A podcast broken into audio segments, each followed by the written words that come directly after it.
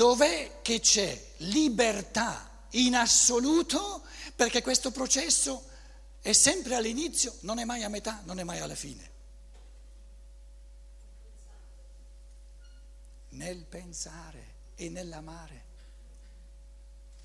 Ciò che io ho pensato prima non determina mai ciò che penso adesso.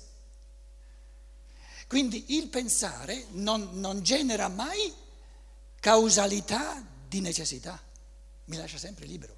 Io, indipendentemente da ciò che ho pensato fino a questo momento, sono libero di pensare tutto quello che voglio. E lo stesso per l'amore.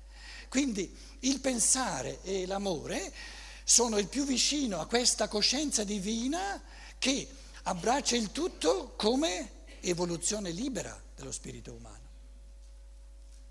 Quindi nelle cose materiali c'è sempre meno libertà man mano che i processi vanno avanti e nelle cose spirituali c'è sempre più libertà. Volevo sapere un'altra... Volevo più fare... pensieri una persona pensa e più è libera di pensarne. Diventa un artista sempre migliore diventa sempre più libero nel pensare. E questa è una gran bella cosa, di meglio non c'è, più positivo di questo non c'è. Che stiamo a lamentarci di che tante cose non sono libere. Le cose materiali devono essere come devono essere. Sta a noi poi prendere la libertà dove c'è, non andare a cercare dove non c'è. Quindi una persona può scegliere anche di essere libera, di non incarnarsi più e di ritornare alla sorgente.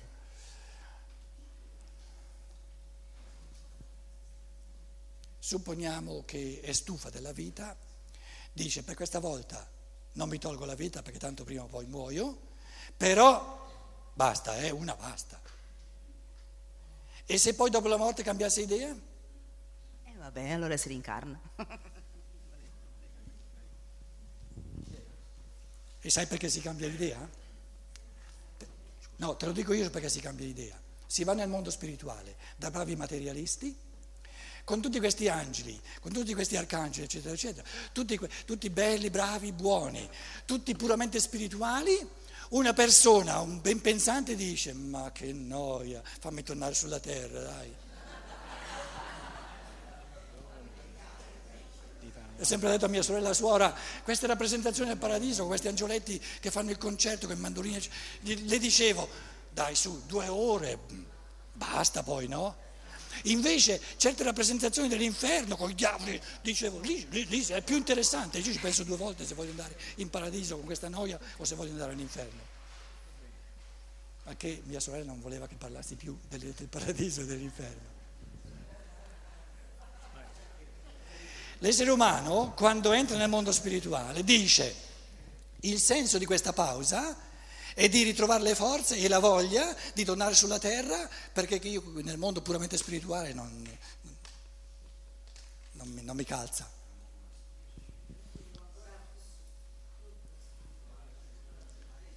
L'essere umano non può godere in un mondo puramente spirituale la cosa più positiva che c'è, che è la libertà.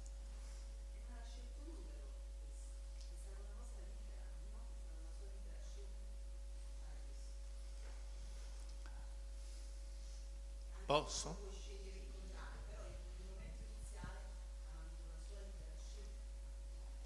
Di morire? Com'è?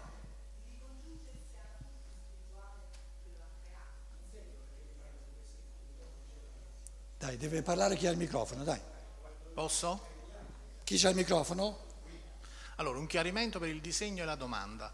Eh, purtroppo una parte è andata via, però il primo io, lei si riferiva io superiore o io inferiore, il secondo io, quello lì che mi dà tutti i passi evolutivi, io inferiore o io superiore. Tutte e due. Sto, tutte e due? Tutte e due. Perché lei ne parlava prima nel post mortem, quindi può essere sempre l'io che già stabilisce quale cervello e quali passi dovrà fare successivamente.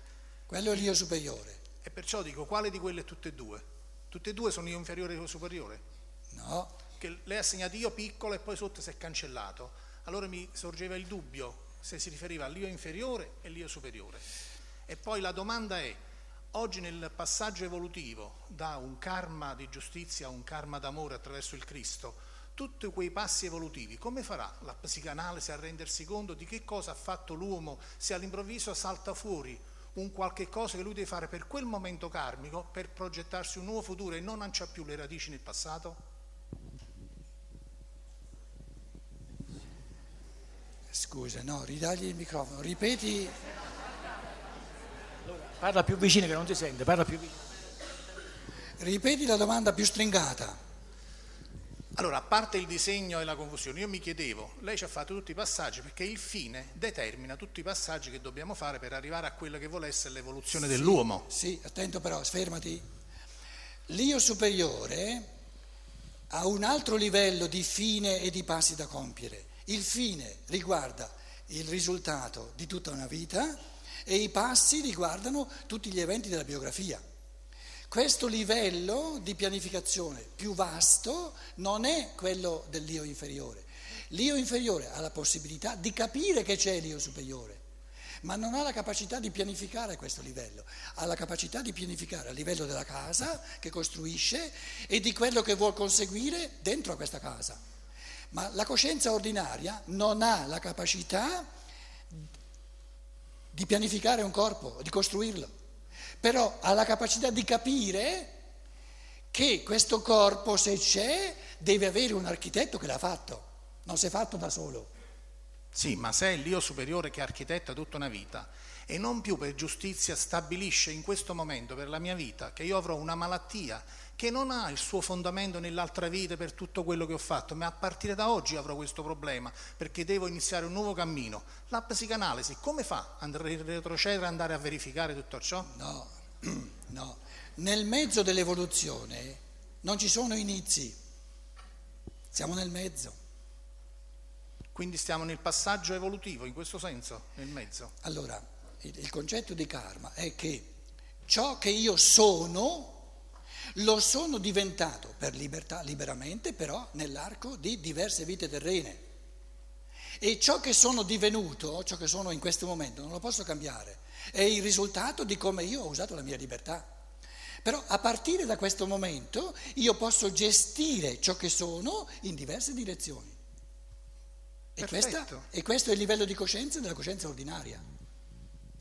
Perfetto, fino ad oggi ma a partire dal karma di amore attraverso il Cristo, dove io non mi pongo più per quello che sono stato con i miei uh, antagonisti, eccetera, eccetera, ma per quello che voglio essere. No, C'è un karma no, no, che no, posso no, stabilire no, oggi. No, no, no, no, no, no, no.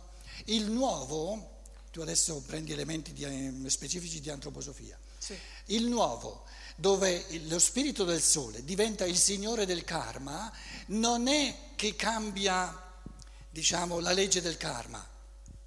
Il nuovo sta nel fatto che Prima della svolta c'erano, non c'erano forze di amore più di tanto e ognuno si occupava della giustizia e la giustizia dà, dà all'altro tanto quanto do a me. L'amore dà di più di ciò che è giusto. Allora, quando l'essere del sole diventa il signore del karma, sia l'io superiore sia l'io ordinario ricevono la forza di volere soltanto quei passi. Quindi sia l'io superiore che architetta una vita, un grosso passo, sia l'io inferiore che nel quotidiano architetta i passi singoli, i passi sono intrisi di, di forze o sole mio soltanto quando io vedo un processo, un, un procedere mio soltanto come contributo quindi vedo qualcosa che è bene per me soltanto nella misura in cui è un bene anche per gli altri. Prima di Cristo il karma si occupava soltanto di ciò che è bene per me.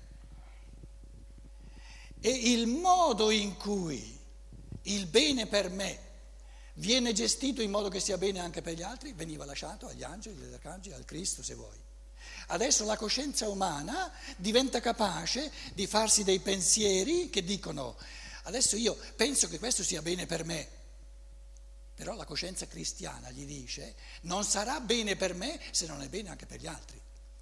E compiere qualcosa che è bene per me perché è un bene per gli altri ed è un bene per gli altri perché è un bene per me è un karma più complesso perché è il karma dell'amore che non un karma che si occupa soltanto di ciò che è bene per me. Questo è il nuovo. C'è una...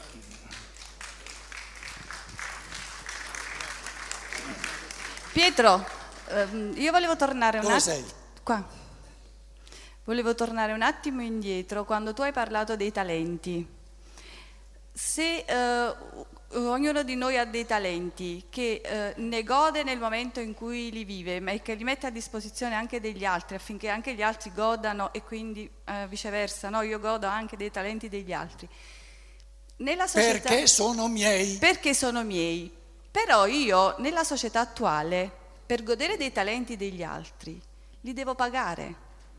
E se io non, in genere, tipo, io so cucinare, non so cantare, per godere di questo talento devo andare a pagare. Oppure so cantare, non so cucinare, per godere di un talento di qualcuno che sa cucinare, devo andare al ristorante e pagare. Sta attenta. Volle- questo vuole dire, come si fa poi a mettere a disposizione o a godere dei talenti degli altri seguendo un discorso invece Sta attenta. La scienza dello spirito, la scienza dello spirito è proprio una- un'arte del pensare, una- un essere così artisti nel pensare e nell'amare, che proprio nel sociale ci dà dei pensieri talmente liberanti, talmente nuovi, che uno è strabiliato, ma dice, ma come ha fatto questo Rudolf Steiner a tirare fuori in tutti i campi questi impulsi propositivi? Allora, tu di fronte a ogni talento di un altro hai la libertà di pagarlo o di apprezzarlo. Che differenza c'è tra pagare e apprezzare un talento? Se io pago, ho la tendenza a dare il meno possibile. Il meno possibile. Perché pagare non è libero. Se io apprezzo, posso apprezzare soltanto una cosa che apprezzo. Quindi l'atteggiamento, l'atteggiamento interiore è importantissimo. L'atteggiamento dell'apprezzamento, se no non c'è apprezzamento, è la tendenza a dare più che posso. Se uno è un poverello e, e dà 5 euro perché sono molti per lui, è un apprezzamento enorme. Se uno ha parecchi soldi e la cosa l'ha apprezzata, è un farabutto. Se ha apprezzato profondamente non dà nulla. Bara con se stesso. Quindi io ho sempre la possibilità, ma allora tu dici, però ci sono delle cose che, che- che mi tocca pagare. Allora tu vai il meno possibile, eh, come dire, cerca di avvalerti il meno possibile delle cose che devi pagare e cerca di avvalerti il più possibile delle cose che apprezzi. E questo è già un passo enorme, perché se le apprezzi vuol dire che ne hai un vantaggio e avendone un vantaggio dai volentieri e dai non meno che puoi, più che puoi, perché vuoi che l'altro, questo talento che- di cui tu godi, di cui tu hai un, gio- un giovamento, continui a, a potersi esprimere.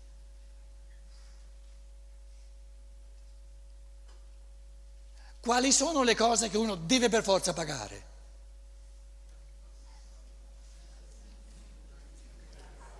Non ce ne sono.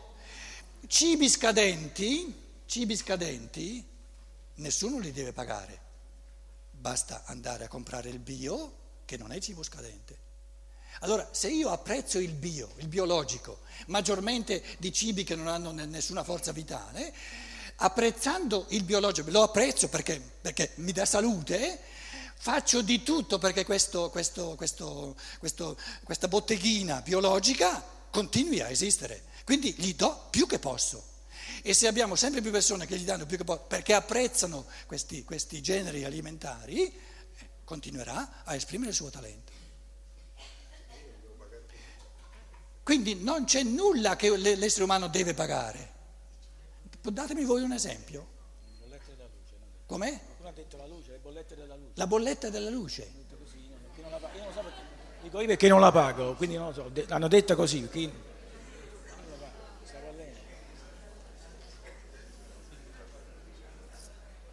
Senti, la bolletta della luce è- come le tasse.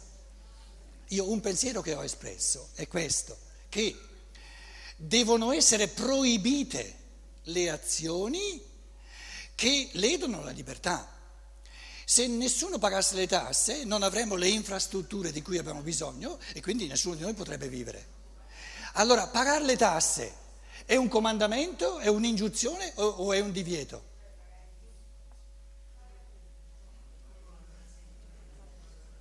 Io ho sempre detto, ho fatto seminari interi, anche in Germania, per dimostrare che il pagare le tasse, se noi esprimiamo, anche il pagare la bolletta della luce, se la esprimiamo come un dovere, il pensare è sbagliato, perché non è un dovere, è un divieto. Che tasse ci sono in Italia? Il 10%? Sì, ma una l'IVA. Che, che quanto è? Com'è? 22%. Allora, il 22 per, una tassa è il 22%. Non è un dovere, è una proibizione. Se noi questo cosiddetto dovere che ti costringe a pagare lo esprimiamo in chiave di proibizione, che è proibito compiere un'azione che mina alla base la libertà di tutti quanti, la cosa è subito pulita. Ti è proibito quando tu hai 100 di mantenere per te più di 88%. È una proibizione. Quindi espressa come proibizione, il pensiero è pulito. Perché se uno dice no, non è una proibizione, tu hai il dovere di dare il 22%, non è giusto, non è giusto. Perché io dico, ma come? Dare alla comunità, alla collettività soltanto il 22%? ma ci scanniamo a vicenda, ma no, non potremo mai avere dei cessi puliti che non puzzano, delle strade che, che, che, eccetera, eccetera. No? Io desidero, vorrei dare alla collettività almeno il 30%. È proibito? Chiedete al fisco. Quindi espresso come comandamento, come dovere, il pensiero è sbagliato. Difatti, nella realtà è una proibizione. Ti è proibito e quindi il vietato eh, va, va, osservato perché se uno fa una, una, un'azione vietata, proibita, lede la libertà di tutti quanti, anche la sua, ti è proibito di mantenere per te, di tenere per te più dell'88%, no, del, del, del 78%. Quindi è espresso in un modo di, di proibizione, e proibizioni ci vogliono, ve l'ho detto. Una società senza proibizioni non esiste.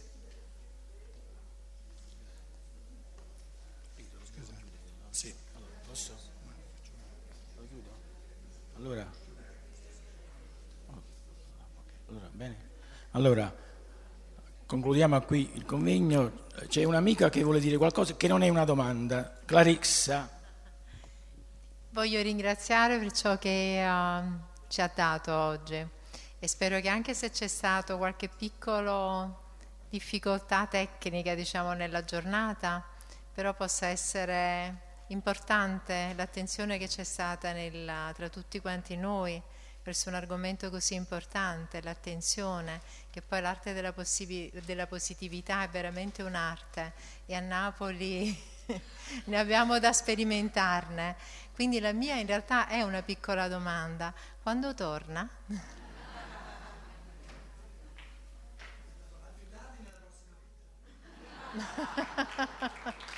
Grazie.